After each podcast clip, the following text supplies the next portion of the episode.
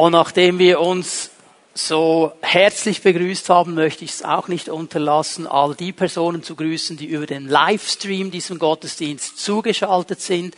Seid herzlich willkommen, wo immer auf der Welt ihr auch seid und diesen Gottesdienst mitverfolgt. Wir freuen uns, dass ihr Teil seid dieses Gottesdienstes, und wir haben gebetet und beten auch während dieses Gottesdienstes, dass die Kraft des Wortes Gottes euch berührt und neue Vision zeigt. Seid ganz herzlich willkommen auch in unserer Mitte. Ich möchte heute Morgen eine Fortsetzung machen dieses Themas, die befreiende Kraft der Vergebung. Und über diese Vergebung gäbe es so viel zu sagen. Ich möchte hier einfach betonen, dass die Vergebung, die wir in Jesus Christus bekommen, die Gott der Vater uns schenkt in seinem Sohn Jesus Christus, eigentlich das Kernstück ist des Evangeliums. Es ist diese große, gewaltige Sache, die den Unterschied macht zu anderen Religionen. Dass wir einen Gott haben, der vergibt. Dass wir einen Gott haben, der die Kraft hat, uns frei zu machen von unserer Sünde, uns neues Leben zu schenken und uns in eine Beziehung mit sich selber wieder ganz neu hineinnimmt. Diese Vergebung gibt es so auf diese Art und Weise in keiner anderen Religion. Und darum ist es wichtig für uns, die wir sagen, wir sind Menschen, die Jesus nachfolgen wollen. Wir wollen mit ihm leben. Wir wollen ihn kennenlernen und sein Wort erkennen. Darum ist es wichtig für uns, dass wir uns mit diesen Themen immer wieder beschäftigen. Dass wir nicht einfach nur irgendwo abhaken, okay, Gott ist ein vergebender Gott, wunderbar, sondern dass wir wirklich lernen zu verstehen, was das bedeutet, dass er uns vergeben hat. Diese ganze befreiende Kraft der Vergebung. Dass, wenn Jesus sagt, ich habe einen neuen Bund mit euch geschlossen, ich habe mein Blut vergossen, dass dieses Blut des neuen Bundes die Sünde nicht einfach nur zudeckt, sondern sie eben wegnimmt. Etwas ganz Neues ermöglicht wird. Dass wir durch Jesus Christus die Gerechtigkeit Gottes werden dürfen, dass wir in diese Stellung vor Gott zurückkommen und dass in dieser Vergebung Gottes eben die ganze völlige Wiederherstellung unserer Beziehung mit ihm drin ist. Da ist kein Wenn und Aber. Da ist kein nachträgliches noch Hervorkramen von Dingen, die einmal geschehen sind. Gott hat sich entschieden zu vergeben und zu vergessen. Natürlich kann er sich immer an alles erinnern, aber er hat sich entschieden, ich will mich nicht mehr daran erinnern. Es ist etwas Neues geschehen und darüber müssen wir nachdenken. Das muss immer wieder Teil unseres Lebens werden. Und du darfst mal Lukas fünfzehn schon aufschlagen. Wir werden auch heute Morgen hineinschauen ins Gleichnis des verlorenen Sohnes. Bevor wir das tun, möchte ich ganz kurz noch einmal daran erinnern, dass in diesem Gleichnis des verlorenen Sohnes uns ja der Vater gezeigt wird. Es ist ein Bild, das uns den Vater im Himmel zeigt, sein Herz offenbart. Und ich möchte nur ganz kurz das noch einmal skizzieren, dass dieser Vater auf den Sohn gewartet hat. Der Sohn, der sich entschieden hat, dem Vater den Rücken zuzudrehen, wegzugehen aus dem Vaterhaus, der sich entschieden hat, dieses ganze Besitztum des Vaters zu verprassen, mit einem ungöttlichen Lebensstil zu verschwenden. Er kommt zurück und der Vater wartet auf ihn. Vater hat allen Grund gehabt, nicht auf ihn zu warten. Er hat ja nichts falsch gemacht. Der Sohn hat alles falsch gemacht. Und dieser Sohn, dieser Vater wartet auf seinen Sohn. Und in dem Moment, wo er ihn kommen sieht, rennt er los, nimmt ihn in den Arm, vergibt ihm völlig, vergibt ihm die ganze Schuld. Da kommen keine Vorwürfe. Da kommen keine irgendwelche nachträglichen Dinge noch hervor. Da ist einfach diese volle Vergebung. Ich habe euch das letzte Mal vor zwei Wochen gezeigt, wie dieser Sohn ja ein Bekenntnis sich zurechtgelegt hat und gesagt hat, hey, ich habe gesündigt gegen dich, Vater, gegen den Himmel, habe alles falsch gemacht, ich wäre nicht mehr würdig, dein Sohn zu heißen. Mach mich zu einem Tagelöhner. Das war das Bekenntnis, das er sich zurechtgelegt hat. Und in dem Moment, wo der Sohn dann dahin kommt, zu sagen, ich bin, mach mich zum Tagelöhner, unterbricht ihn der Vater. Habe euch gezeigt, wie ich mir das vorstelle, wie der Vater ihm dann den Mund zugehalten hat, dass er nicht mehr weiterreden konnte, weil der Vater gar nicht darüber diskutieren will, dass er nicht mehr sein Sohn wäre. Er nimmt ihn völlig wieder auf. und er gibt ihm diese Beziehung zurück. Vollständige Wiederherstellung der Beziehung eines Sohnes in die Familie hinein. Und an diesem Punkt möchte ich heute Fortsetzung machen, denn der Vater unterbricht nicht nur seinen Sohn in seinem Bekenntnis, der Vater gibt einen Befehl an die Knechte, die um ihn herum stehen. Und das ist Vers zweiundzwanzig in diesem Lukas fünfzehn. Und wir lesen mal diesen Text, äh, Vers zweiundzwanzig, Lukas fünfzehn. Der Vater befahl seinen Dienern, schnell, holt das beste Gewand, zieht es ihm an, steckt ihm einen Ring an den Finger, bringt ihm ein paar Sandalen. Und jedes dieser drei Elemente, jedes dieser drei Elemente, also das Gewand, der Ring und die Sandalen, die Schuhe, sind ein Bild auf die völlige Wiederherstellung dieser Beziehung, dieser Sohnschaft, eine völlige Wiederherstellung auch der Autorität, die der Sohn einer Familie hatte, die das Kind einer Familie hatte. Alle diese drei Gegenstände weisen darauf hin. Und heute Morgen wollen wir uns Gedanken machen über diesen ersten Gegenstand, über dieses Gewand, das da gebracht werden sollte. Ich möchte euch aufzeigen, was dieses Gewand, ich habe es im Predigtitel das Feierkleid der Vergebung genannt, was das für uns bedeutet. Das Gott so reagiert. Vers zweiundzwanzig, schau es dir nochmal genau an. Ich möchte zuerst einmal festhalten, dass der Vater sagt, das beste Gewand. Er spricht nicht von irgendeinem Gewand. Er spricht nicht von irgendwie einem Tuch. Man stellt euch vor, dieser Sohn kommt ja direkt von den Schweinen zurück. Er kommt vom tiefsten Punkt seines Lebens und er kommt dreckig und er kommt offensichtlich nicht richtig angezogen zurück. Er hat alles verloren und der, der Vater sagt jetzt nicht, hey, bringt einfach mal ein Tuch, den decken wir jetzt mal ein bisschen ab und überhaupt, bevor er in die Nähe kommt, duschen wir ihn mal noch und parfümieren ihn, der stinkt nämlich. Er sagt auch nicht, hey, geht, geht da irgendwo ins, ins Zimmer des Sohnes, das haben wir noch irgendwo, und wühlt man unter, unter seinen alten Sachen, sondern bringt ein Gewand und er betont, es ist das beste Gewand. Bringt das beste Gewand, das ich habe. Und dieser Begriff, das beste Gewand, ist das Gewand des Vaters selber. In so einem Familienclan, der uns hier beschrieben wird, hatte der Patriarch, der Chef der Familie, er hatte das schönste Festgewand, er hatte das schönste Kleid. Und es sollte schon in seinem Kleid klar werden, wer hier der Chef ist. Also das aller, aller schönste Gewand, das es gab in diesem ganzen Haushalt, das beste Gewand, war das Gewand des Vaters. Und ich kann mir vorstellen, dass diese Knechte da zuerst einmal sich ein bisschen die Ohren gekratzt haben und die Augen gerieben haben, weil eigentlich hat ihnen der Vater gesagt, sagt, geht in mein Schlafzimmer und holt mein Feierkleid aus dem Schrank. Mein eigenes Kleid, das mich ausweist als Patriarch, als Chef dieser Familie. Und dieses beste Gewand, das zieht diesem stinkenden, sündigen Sohn über. Das beste Gewand. Die, die Bibel braucht dieses Bild des Gewandes immer wieder. Ich möchte euch zwei Bedeutungen ganz kurz zeigen. Ich gebe euch die Bibelstellen, ich werde sie nicht lesen, die könnt ihr dann in Ruhe zu Hause lesen, aber du kannst sie mal aufschreiben. Buch Esther, Kapitel sechs. Ab Vers sechs. Da sehen wir etwas Interessantes, dass ein Gewand nämlich ein Bild war auf Ehre und Autorität. Der König Ahasveros, der hat ja in seiner Chronik gelesen und in dieser Chronik drin äh, ist ihm dieser Mordechai begegnet, der ja eine Rebellion blockiert hat und den König geschützt hat. Und der König hat sich überlegt, wie kann ich diesen Mann ehren? Und er holt den Haman. Und der Haman war ja einer seiner Berater und der Haman wollte ja Mordechai umbringen in diesem Buch. Der hatte ja etwas gegen die Juden. Der wollte alle Juden umbringen. Und er holt jetzt diesen Berater, diesen Haman und sagt, du Haman, hör mal zu. Wenn der König jetzt einen Menschen ehren wollte, wie würde er das wohl machen? Und der Haman, der denkt, ja, wahrscheinlich will er mich ehren. Wahrscheinlich redet der von mir. Ich bin ja die große Nummer an diesem Hof. Und er sagt, ja König, kein Problem. Wir machen das so. Wenn du den ehren willst, hol dein Königsgewand. Und zieh ihm dieses Königsgewand an. Und dann setz ihn auf dein Pferd und dann reite mit ihm durch die Gassen und die Soldaten und das ganze Königsgewand. Und so gibst du ihm Ehre und Autorität. So dieses Gewand, dieses beste Gewand, dieses Königsgewand ist Ehre und Autorität. Der Vater gibt seinem Sohn, der gesündigt hat, der alles falsch gemacht hat, Ehre und Autorität zurück. Und das Zweite, was wir sehen, wir sehen das sehr stark ähm, im Buch der Offenbarung, dass das Gewand, das Kleid, ein Bild ist auf die überwindenden Gläubigen, auf die überwindenden Christen.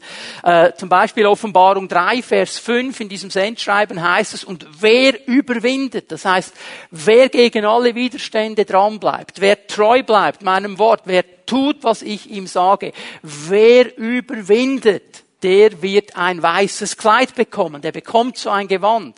In der Offenbarung sechs, in der Offenbarung acht, wenn der Thronsaal Gottes beschrieben wird, dass diese Masse von Menschen, diese verherrlichte Gemeinde, die vor dem Herrn steht, mit weißen Kleidern und mit Palmwedeln als ein Zeichen des Sieges, so dieses Gewand ist ein Bild der überwindenden Christen, der verherrlichten Gemeinde. Ein ganz, ganz gewichtiges Bild, das hier gebraucht wird. Nun, wenn wir hier von diesem besten Gewand lesen, dann möchte ich festhalten, dass im Griechischen hier eigentlich steht, das erste Gewand. Das erste Gewand. Das ist das, was im griechischen Text steht. Weil wir denken ja beim Begr- beim Begriff das beste Gewand, denken wir irgendwie sofort an Qualität. Da denken wir sofort an den Stoff, an das Material. Äh, in unseren Kategorien, wir denken dann vielleicht Armani, Gucci, was es noch alles gibt, Hugo Boss und so weiter, einfach, einfach teuer und bestes Material und so weiter. Dieses Gewand war sicher geniales Material, war sicher das Beste, was es damals gab, keine Sache. Aber der Gedanke in diesem Begriff, das erste Gewand, ist eigentlich ein bisschen ein anderer. Das ist nämlich folgender. Die Person, die dieses Gewand trägt, ist die erste Person im Sinne von Bedeutung, im Sinne von Stellung. Es war ja das Gewand des Vaters und der Vater war in der damaligen Zeit Nummer eins. Er war der bedeutendste, er war der wichtigste in dieser ganzen Familie drin. Es geht hier also um die allerwichtigste Person. Dieses Gewand bekommt der Sohn. Wir reden ja heute oft von der First Lady zum Beispiel, nicht die Frau des Präsidenten. Die ist First Lady, weil sie eben die Frau des Präsidenten ist. Darum ist sie die erste. Es ist die bedeutendste, weil der Präsident ja auch bedeutend ist. Das ist der Gedanke. Und interessanterweise lesen wir ja in der Bibel im Neuen Testament immer wieder einen interessanten Begriff. Und ich möchte euch zeigen, wie dieser Begriff zu tun hat mit diesem Gewand. Es ist ein Begriff, den vor allem Paulus braucht im Neuen Testament. Es ist der Begriff, in Christus zu sein. In Christus zu sein. Und dieser Begriff in Christus beschreibt, was hier bildlich geschieht. Denn in dem Moment, wo der Sohn dieses Gewand bekam, war er im Gewand drin. Er war in diesem Sinne im Sohn, im Vater und im Heiligen Geist, in dem, was dem Vater und dem Sohn und dem Heiligen Geist gehört. Er war in Christus. Das ist die Terminologie des Neuen Testamentes. Es ist interessant, dass Paulus das so sehr betont. Weißt du warum? Paulus wusste um seine Vergangenheit. Paulus wusste um seine Geschichte. Er wusste, dass er die Gemeinde verfolgt hat.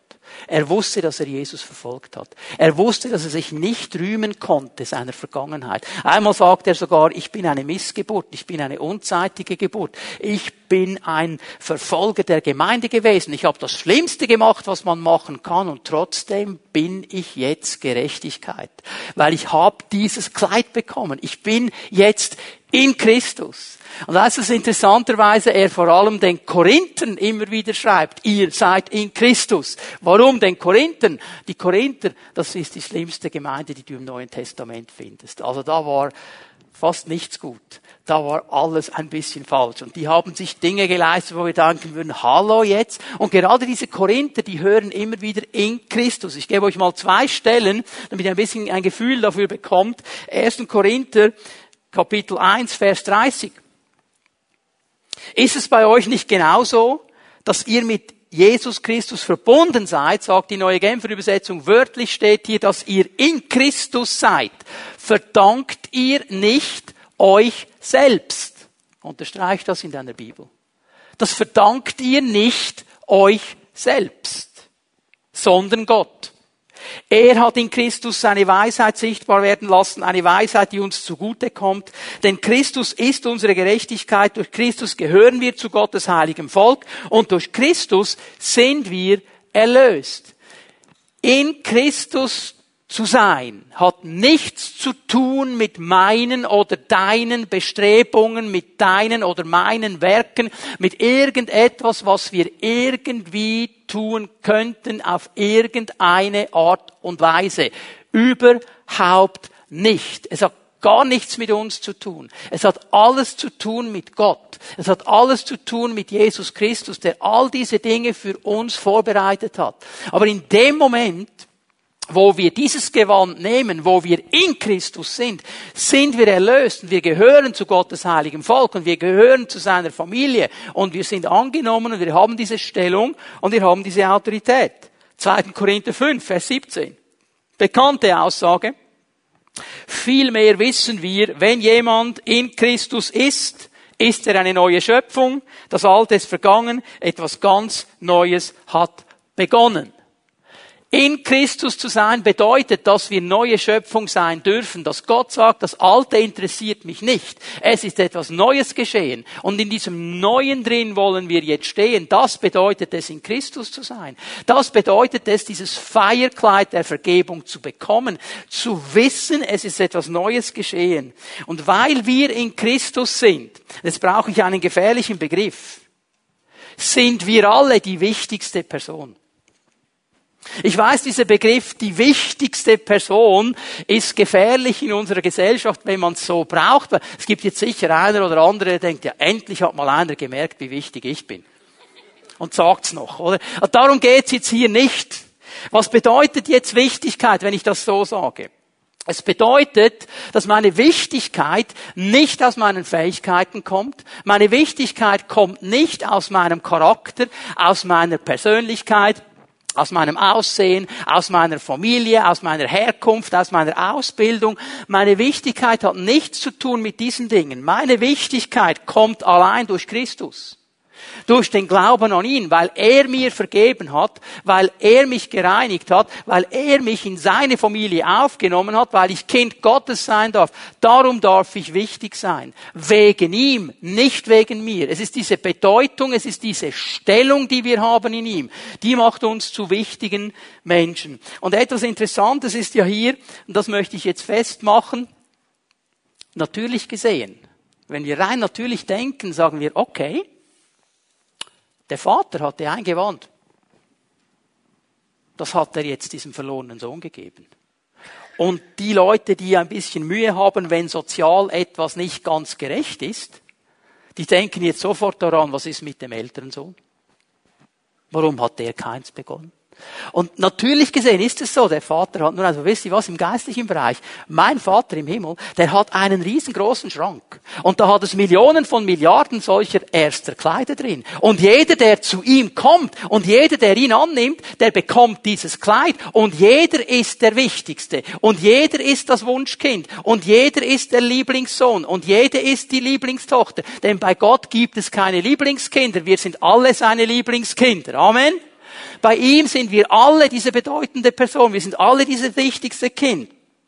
Bei unserem himmlischen Vater gibt es keine Unterschiede. Es gibt keine Lieblingskinder. Wir sind alle in diese Stellung hineingenommen. Jeder, der von Herzen ihn annimmt und sein Herz öffnet für ihn, bekommt dieses Gewand. Er wird eingekleidet. Aber hier ist mir jetzt eine Sache wichtig. Es braucht eine Entscheidung.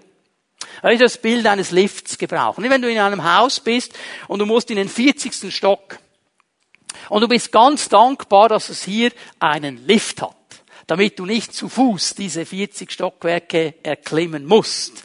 Und dann gehst du da hin und du drückst mal auf den Knopf und du wartest, bis der Lift kommt. Je nachdem muss man ein bisschen warten.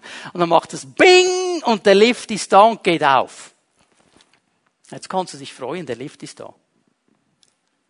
Wenn du jetzt nicht in den Lift hineingehst, wirst du nie im vierzigsten Stock landen. Es reicht nicht zu drücken. Es reicht nicht, den Lift zu erkennen. Du musst hineinsteigen und im Lift drin Knopf vierzig drücken und dann geht's los. Es braucht eine Entscheidung, um in Christus zu sein. Es braucht eine Entscheidung, um dieses Feierkleid der Vergebung zu bekommen. Dieser verlorene Sohn musste sich entscheiden, zurückzukommen und sich zu entschuldigen. Die Bibel sagt in Johannes eins, Vers zwölf, so viele ihn aber aufnahmen, also alle, die ihr Herz öffnen und diesen Jesus Christus akzeptieren und aufnehmen, denen gibt er die Autorität, Kinder Gottes zu sein. Es braucht eine Entscheidung. Und wenn du hier bist heute Morgen und diese Entscheidung noch nicht getroffen hast, triff sie heute Morgen. Komm durch deine Entscheidung hinein in diesen Bereich, wo Gott ist.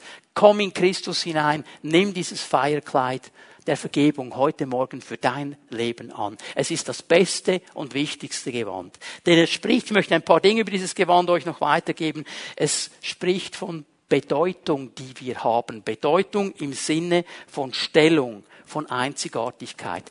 Jeder von uns ist einzigartig. Niemand außer dir kann dein Leben leben. Ich sage es noch einmal. Niemand außer dir kann dein Leben leben. Du bist ein Original. Wir versuchen so oft zu kopieren, was andere sind und was andere haben. Aber Gott hat uns geschaffen als Original. Und niemand außer mir kann mein Leben leben. Ich kann nicht das Leben von Matthias leben. Das ist sein Leben. Er kann auch nicht meines leben. Er hat einen Auftrag, sein Leben zu leben. Ich habe einen Auftrag, mein Leben zu leben. Und so oft wollen wir Kopie sein von irgendetwas, von dem wir empfinden, das wäre wichtig. Dabei hat Gott über uns etwas ausgesprochen. Er hat einen Plan für unsere Leben. Jeder von uns ist gewollt. Jeder von uns ist von ihm geschaffen. Und jeder von uns hat eine bedeutende Stellung. Du bist nicht eine Kopie. Du bist ein Original. Gott wollte dich als Original. Er hat dich geschaffen. Und er möchte, dass du in diesen Plan hineinkommst, den er für dich hat. Ich gebe euch hier eine bekannte Bibelstelle, Epheser zwei, Vers zehn. Was wir sind, ist Gottes Werk. Er hat uns in Jesus Christus. Jetzt sind wir wieder in Jesus Christus. Merkt ihr, wie dieses Bild immer wieder kommt? Er hat uns in Jesus Christus dazu geschaffen, das zu tun, was gut und richtig ist. Gott hat alles, was wir tun sollen, vorbereitet. An uns ist es nun, das Vorbereitete auszuführen. Er hat dich geschaffen. Du bist sein Werk. Und er hat für dein Leben einen Plan. Da gibt es gewisse Dinge, die er geplant hat, dass du sie tun sollst. Er hat sie vorbereitet. Er hat sie für dich vorbereitet. Das, was er für Benny vorbereitet hat, hat er nicht für Andreas vorbereitet. Das soll Benny tun. Und das, was er für Andreas vorbereitet hat, das soll Andreas tun, weil wir Originale sind. Und darum haben wir eine bedeutende Stellung. Weil wenn Benny das nicht macht, macht's niemand. Und darum sind wir wichtig für Gott, weil er uns gebrauchen möchte, als seine Söhne und als seine Töchter in seinem Werk drin zu stehen. Das müssen wir neu verstehen, weil nur du das Leben leben kannst, in das Gott dich hineingestellt hat, weil nur du die Werke tun kannst, die er für dich vorbereitet hat, bist du wichtig für ihn, bist du bedeutend. Ich möchte noch einmal hier zusammenfassen. Wir sind Söhne und Töchter Gottes. Was heißt das? In Christus sind wir angenommen und wir sind aufgenommen in seine Familie. Er hat uns in seine Familie hineingenommen. Und der Vater hat gute Pläne für jeden Einzelnen von uns. Für jeden Einzelnen. Ich möchte mit euch jetzt eine Bibelstelle lesen, die wir alle sehr gut kennen. Jeremia neunundzwanzig, Vers elf. Du kannst sie aufschlagen. Vielleicht kennst du sie sogar auswendig. Es ist zwar eine Bibelstelle, viele von uns haben die vielleicht zu Hause irgendwo äh, an der Wand hängen oder am Kühlschrank oder weiß ich was. Eine wunderbare Aussage. Oft verstehen wir den Zusammenhang nicht ganz richtig. Ich werde dann gleich etwas dazu sagen. Aber wir lesen sie mal. Jeremia neunundzwanzig, Vers elf. Ich, ich kenne die Gedanken, die ich über euch denke, Spruch des Herrn. Gedanken des Friedens, nicht zum Unheil, um euch eine Zukunft zu geben und eine Hoffnung. Wunderbare Worte. Gott sagt, ich weiß, was ich denke über dich. Es sind gute Gedanken. Es sind Gedanken, die aufbauen. Es sind Gedanken, die Zukunft geben. Es sind Gedanken, die Hoffnung geben. Nun, in welche Situation hinein spricht Jeremia diese Worte? Das Volk Gottes ist im Exil, wurde vertrieben aus dem verheißenen Land. Sie sind in Babylon, sie sind in einem Götzenland, sie sind in einem Land, wo Götzen gedient wird, sie sind unter einem König, der nichts von Gott wissen will. Sie sind dort eigentlich so mehr oder weniger geduldet, sie wurden gewaltsam da hineingebracht.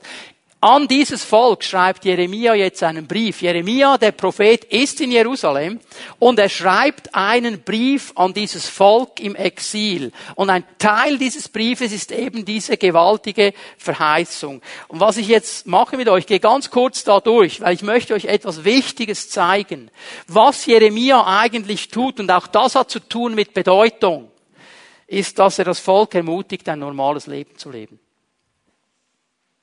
Er sagt ihnen, lebt ein normales Leben als mein Volk. Hört endlich auf, so hypergeistlich zu tun. Hört endlich auf, so fromm abzuheben die ganze Zeit. Lebt einfach mal ganz normal als mein Volk in diesem Land. In diesem heidnischen Land. In diesem Land der Götzendiener. Unter diesem götzendienerischen König. Lebt ganz normal. Und jetzt lässt er los in seinem Brief. Was gibt er ihnen für einen Ratschlag? Das erste, was er sagt im Vers fünf und sechs, baut Häuser, baut Gärten, verheiratet euch. Lebt ganz normal. Lebt ganz normal. In Babylon. In Babylon. Bau dein Haus in Babylon. Ja, da wollen wir es nicht bauen. Bau deinen Garten in Babylon. In Babylon? In Babylon. Und dann geht er weiter und sagt, dann such das Beste der Stadt. Such den Frieden der Stadt. Babylons, nicht Jerusalem, nicht Israel. Sie sind nicht in Israel. Wir sollen für Jerusalem beten. Ja, aber er sagt, such das Beste, such den Frieden Babylons. Dieser heidnischen Stadt, dieser Gesellschaft, die so nichts wissen will vom Gott Israels. Such den Frieden, such das Beste. Dann gibt er ihnen noch einen Tipp. Lasst euch nicht irreführen. Lasst euch. Wisst ihr, was er jetzt ihnen sagt? Das ist ja der Hammer. Bevor, alles bevor Vers elf kommt, oder? Der Hammer ist Vers zehn. Und übrigens, in den nächsten siebzig Jahren wird gar nichts passieren. Forget it. In den nächsten siebzig Jahren bleibt ihr in Babylon. Punkt. Halleluja. Ja, das wollen wir nicht hören. Lasst euch aber nicht in Irreführen, Irreführen von diesen hypergeistlichen Typen, die kommen und sagen, ah, es kommt eine große Befreiung und sie wird morgen kommen, wenn wir jetzt alle nur fasten und den Zehnten geben und mir noch ein Sonderopfer als Prophet drauflegt, dann kommt morgen die Erweckung. Das ist das Hypergeist. Ich sage, Jungs, ich hab's im Griff. Aber siebzig Jahre wartet ihr jetzt mal noch. Aber meine Gedanken, die ich habe, sind gute Gedanken. Sie sind Gedanken der Zukunft und der Hoffnung. Und bleibt einfach da dran. Und dann sagt er ihnen, und betet zu mir und sucht mich. Hör mal, wir werden dann bedeutend, wenn wir unser Leben leben, da wo Gott uns gesetzt hat, in Ehrfurcht vor ihm. In Abhängigkeit vor ihm. Das hat jetzt mal nichts zu tun mit hypergeistlich zu sein. Ich kann mein Haus bauen und dem Herrn dienen und bin geistlicher als der hypergeistliche Typ, der alle zwei Sekunden sagt, Halleluja, preis dem Herrn, Halleluja, preis dem Herrn, Heiliger Geist, komm. Verstehen wir, von was ich hier spreche? Es ist dieses Leben als Sohn, als Tochter.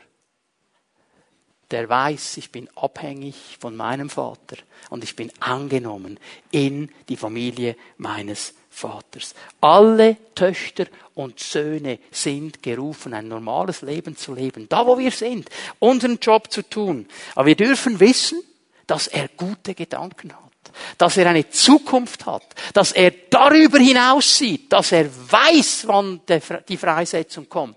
Und an all das erinnert uns dieses Gewand, dieses beste Gewand, dieses erste Gewand, dieses Feierkleid der Vergebung, dass wir eine Bedeutung haben. Eine zweite Sache, auch hier aus diesem Jeremia neunundzwanzig, Vers elf, ist der Punkt der Zukunftshoffnung. Ich weiß, was für Gedanken ich habe. Euch eine Zukunft und eine Hoffnung zu geben. Dieses Feierkleid der Vergebung will uns immer daran erinnern, dass es für uns eine Zukunftshoffnung gibt. Schau mal, der verlorene Sohn. Bei ihm haben wir begonnen heute Morgen. Der verlorene Sohn hatte aufgrund der Sünde jede Zukunft und jede Hoffnung verloren. Aufgrund seiner Entscheidung, wegzugehen von Gott, hat er jede Hoffnung und jede Zukunft verloren. Er ist am absoluten Tiefpunkt seines Lebens angelangt. Er war äußerlich und innerlich gezeichnet von der Sünde. Weißt du, wir verniedlichen Sünde heute. Sünde ist das Stück Torte, das wir zu viel gegessen haben. Das ist ja immer noch süß. Die süße Sünde, wir verniedlichen Sünde. Sünde ist das tödlichste, zerstörendste das es gibt im ganzen Universum. Sünde ist der Grund, dass Jesus sterben musste. Sünde macht uns kaputt, innerlich und äußerlich. Für einen Moment, vielleicht einen Genuss, aber gesehen auf die Ewigkeit macht es unsere Leben kaputt. Dieser junge Mann war kaputt, innerlich und äußerlich, ohne Zukunft, ohne Hoffnung, ohne nichts mehr. Und er kommt zurück und er erlebt, dass es eine neue Zukunft und eine neue Hoffnung gibt. Wir gehen mal miteinander zu Jesaja. Jesaja hat dieses Gleichnis des verlorenen Sohnes, ich sag's mal so, er hat es prophetisch gesehen. Er hat gesehen, was da geschieht. Und er beschreibt es hier in Jesaja einundsechzig, Vers zehn. Wie werde ich mich freuen am Herrn? Meine Seele jauchze über meinen Gott, denn mit Gewändern des Heils hat er mich bekleidet. In dem Mantel der Gerechtigkeit hüllt er mich. Wie der Bräutigam nach Priesterart den Kopfschmuck trägt und wie die Braut sich schmückt mit ihrem Geschmeide. Das hat er prophetisch gesehen. Das wird kommen. Und dieses Gewand, das der Vater uns schenkt, dieses Feierkleid der Vergebung, es wird hier von Jesaja prophetisch beschrieben, einmal als ein Gewand des Heils. Es ist ein Gewand des Heils. Dieses hebräische Wort Yassah bedeutet retten, es bedeutet helfen, es bedeutet befreien, es bedeutet aber auch beschützen. Unter diesem Feierkleid der Vergebung ist Errettung, da ist Hilfe, da ist Befreiung, da ist aber auch dieser Schutz, da sind wir geschützt, wir sind in Christus. Und das Bild, das es am besten beschreibt, ist jemanden aus einer Enge zu nehmen, aus einer Bedrängnis zu nehmen, wo er bedrängt wird durch Gefahren, wo er bedrängt wird durch Umstände, wo es eng ist, wo es drückt und ihn auf eine freie, weite Weide zu führen, wo er ein fruchtbares Feld für sich hat. Ich muss immer wieder schmunzeln im Frühling.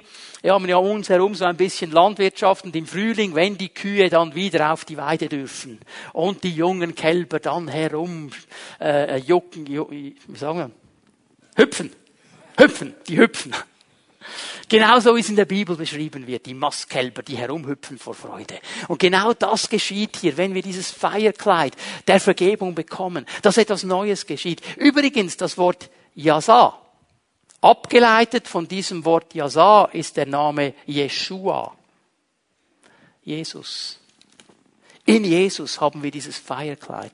Er sagt, Jesaja, es ist ein Mantel der Gerechtigkeit. Ich werde hier ganz kurz durchgehen, weil die Gerechtigkeit Gottes ist uns in diesen Predigten immer wieder schon begegnet. Ich möchte nur noch einmal betonen, wenn er von dieser Gerechtigkeit spricht, spricht er von einer Stellung, nicht von einem Zustand. Wir haben die Stellung der Gerechtigkeit geschenkt bekommen. Er sagt aber noch etwas. Dieses Feierkleid der Vergebung ist auch Schmuck. Wir schmücken uns mit diesem Kleid. Es ist wie ein Schmuck, der vor Gott ist, den wir vor Gott tragen dürfen. Und er braucht hier interessanterweise das Bild von Braut und Bräutigam.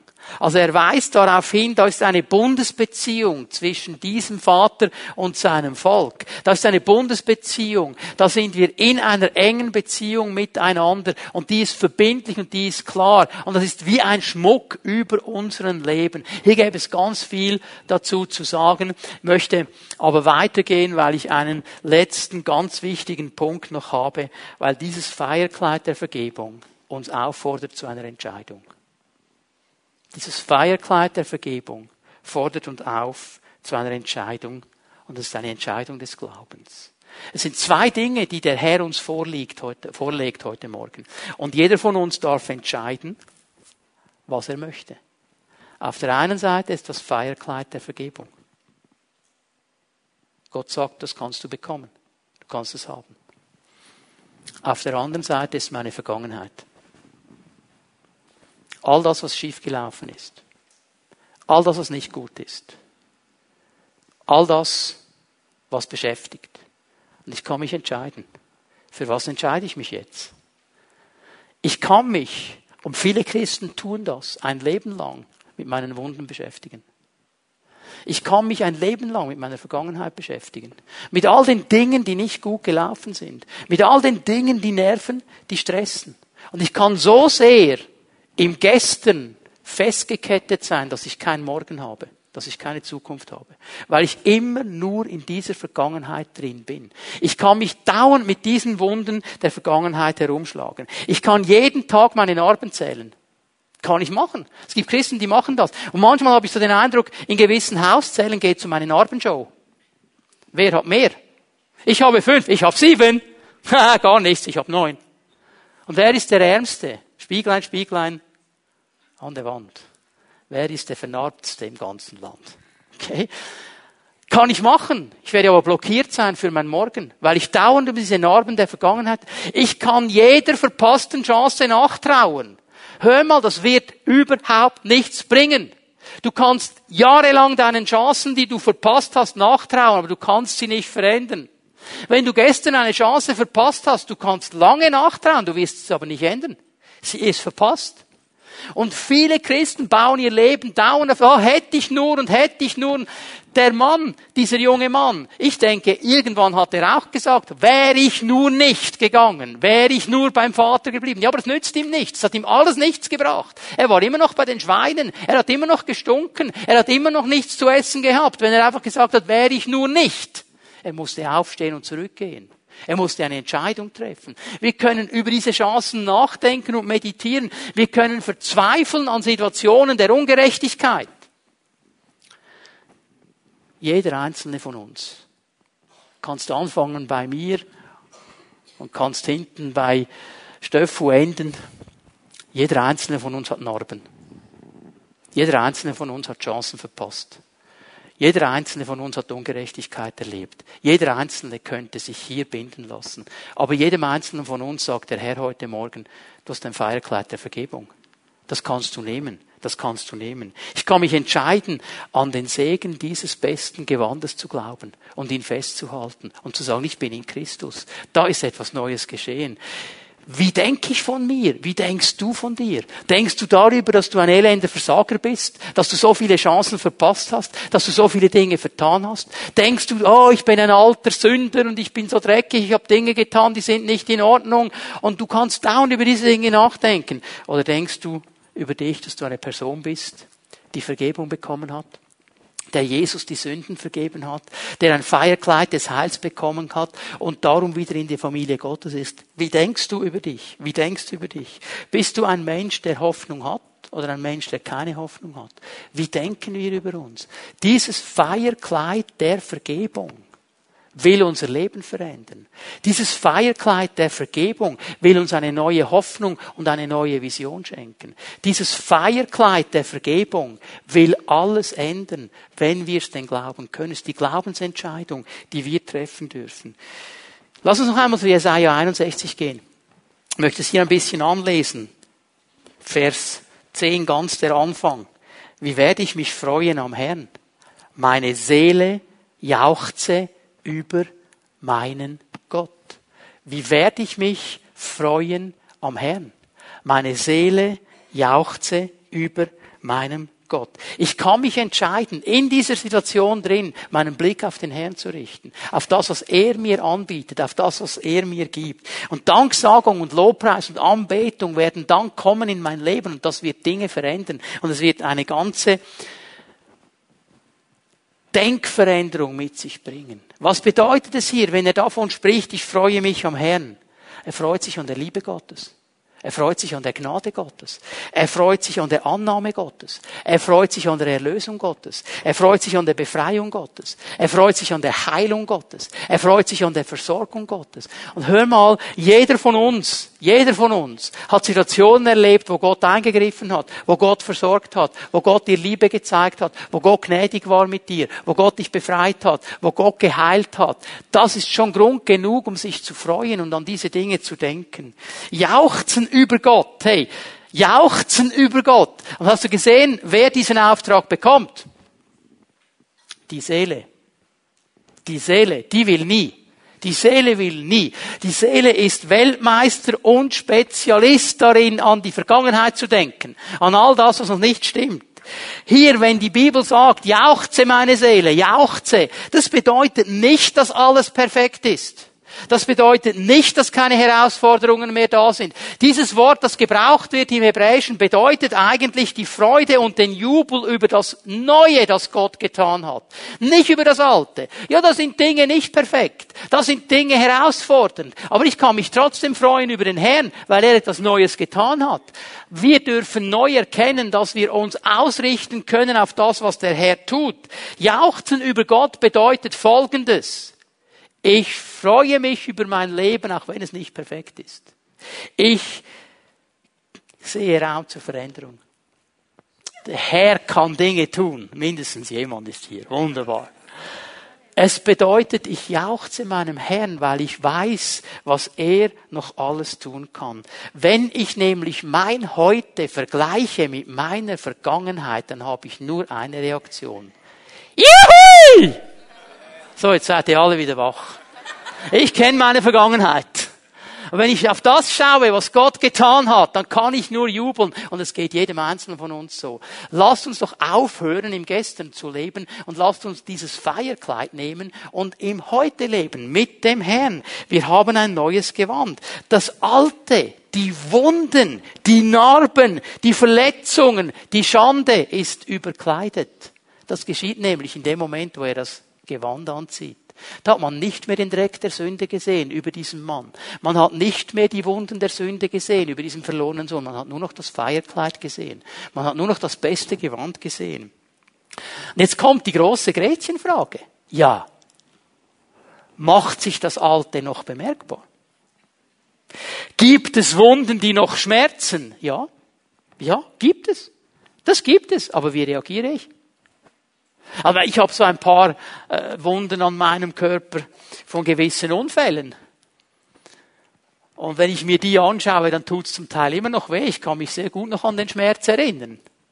Aber wie reagiere ich jetzt? Ich kann mich davon fangen lassen. Oder ich kann etwas ganz Interessantes tun. Ich kann mal schauen, ja, wenn Jesaja jetzt in Kapitel einundsechzig da von diesem Feierkleid spricht, in was für einen Zusammenhang stellt er das? Das ist eine gute Frage. Lass uns mal zu Vers eins gehen. Dann sehen wir den Zusammenhang.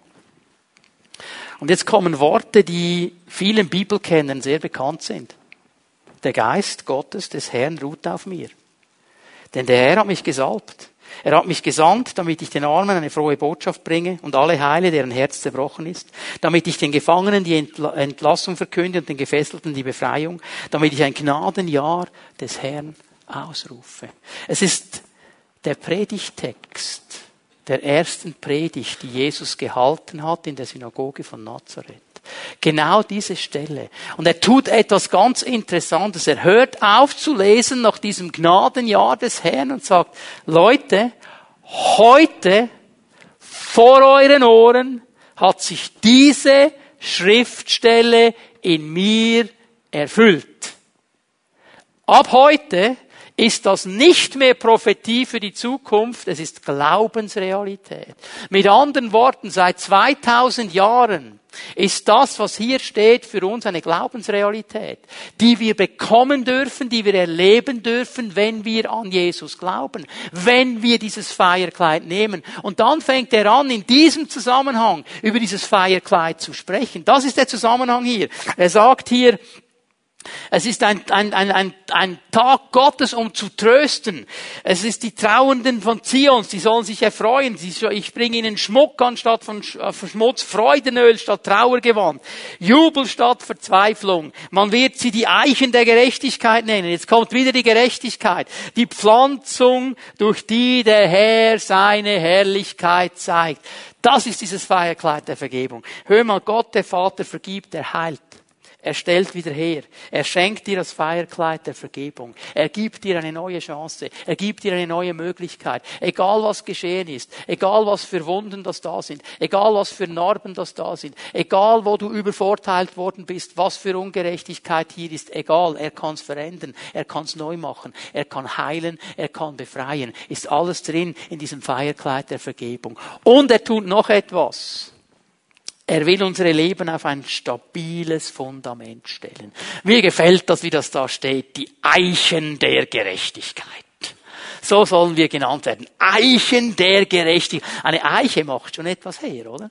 Es ist nicht ein Gummibäumchen, das so bei jedem Wind knickt. Es ist eine Eiche, die steht. Ja, aber hör mal, das ist nicht, weil du so stark bist und so gut und alles im Griff hast. Es ist eine Pflanzung des Herrn, weil er über dein Leben gekommen ist, weil er dein Leben in die Hand nimmt, weil er mir das Feierkleid der Vergebung gegeben hat, darf ich eine Eiche der Gerechtigkeit sein, in ihm, durch seine Stärke, durch seine Kraft. Und dann soll noch etwas geschehen.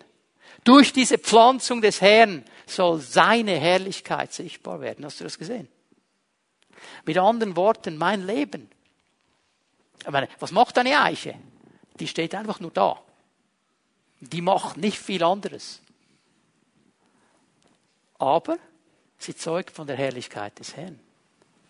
Wenn wir ein normales Leben leben als Söhne und Töchter Gottes in unserer Gesellschaft, wenn wir festhalten an ihm, ihn suchen, mit ihm gehen, dann werden unsere Leben eine Sprache der Herrlichkeit sprechen.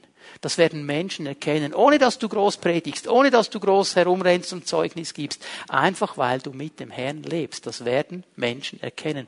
Das ist Auswirkung dieses Feierkleides der Vergebung. Und Gott bietet es uns an.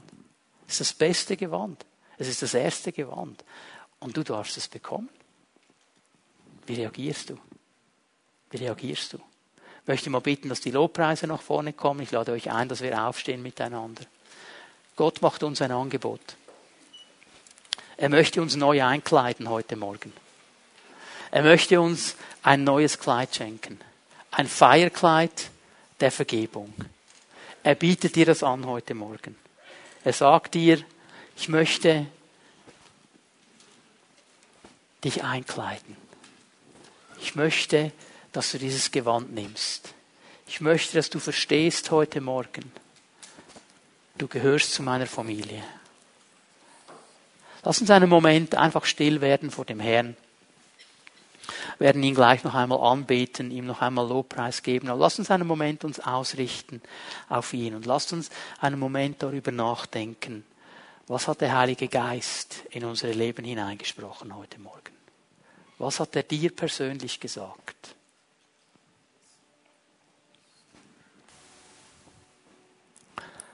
Wenn du hier bist heute Morgen und du realisierst und merkst, ich habe dieses Feierkleid nicht. Ich bin nicht in Christus. Dann lade ich dich ein, eine Entscheidung zu treffen. Es ist eine Entscheidung für diesen Herrn. Es ist eine Entscheidung, seine Vergebung anzunehmen, dein Herz zu öffnen, ihn einzuladen und zu sagen, Jesus, sei mein Herr. Komm in mein Leben. Schenk mir dieses Feierkleid der Vergebung. Das darfst du tun heute Morgen. Und wenn du merkst, ich bin unterwegs mit dem Herrn, aber ich bin immer wieder gebunden von dieser Vergangenheit. Ich vergesse immer wieder dieses Feierkleid der Vergebung. Ich vergesse immer wieder, wer ich eigentlich sein darf in ihm. Und ich lasse mich so binden und knechten. Dann triff eine Entscheidung heute Morgen. Zu sagen, von heute Morgen an soll sich etwas verändern. Ich will nicht mehr gebunden sein von meiner Vergangenheit. Ich will als Sohn, als Tochter Gottes leben. Es beginnt mit einer Entscheidung. Ich möchte bitten, dass wir für einen Moment unsere Augen schließen, dass niemand herumschaut hier in diesem Gottesdienstraum. Und während wir so mit geschlossenen Augen vor dem Herrn stehen, da möchte ich dich einladen, dem Herrn eine Antwort zu geben. Wenn er zu dir gesprochen hat heute Morgen, wenn er in dein Leben hineingesprochen hat und du sagst, Herr, ich habe dein Reden gehört, Herr, ich will eine klare Entscheidung treffen, dann möchte ich dich bitten, während wir unsere Augen geschlossen halten, dass du da, wo du bist, einfach deine Hand ausstreckst zum Herrn. Und du sagst, Herr, ich habe es verstanden. Und Herr, diese Entscheidung treffe ich heute Morgen. Danke, Herr. Ja, streck einfach deine Hand aus, dass wir beten dürfen. Herr Jesus, du siehst diese Menschen, die sich ausstrecken zu dir. Du hast zu ihnen gesprochen. Und die Entscheidung, die sie jetzt getroffen haben, ich bitte dich, Geist Gottes, dass du diese Entscheidung festmachst. Herr, dass du ihnen dabei hilfst, in dieser Entscheidung zu stehen. Dass du ihnen hilfst, dran zu bleiben.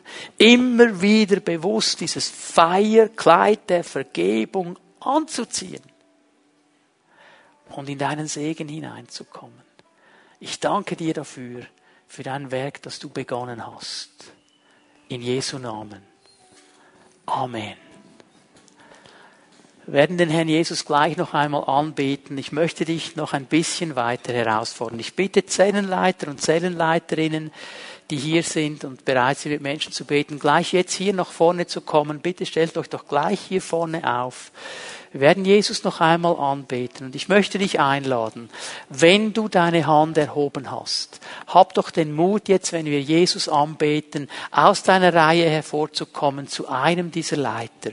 Wir würden gerne mit dir persönlich beten, das mit dir persönlich festmachen. Die Bibel sagt, wenn zwei eins werden in der Sache, die sie bitten, wird der Herr es tun. Und darum möchten wir gerne mit dir zusammen beten und diese Sache festmachen, dass du erleben darfst, wie der Herr dein Leben berührt.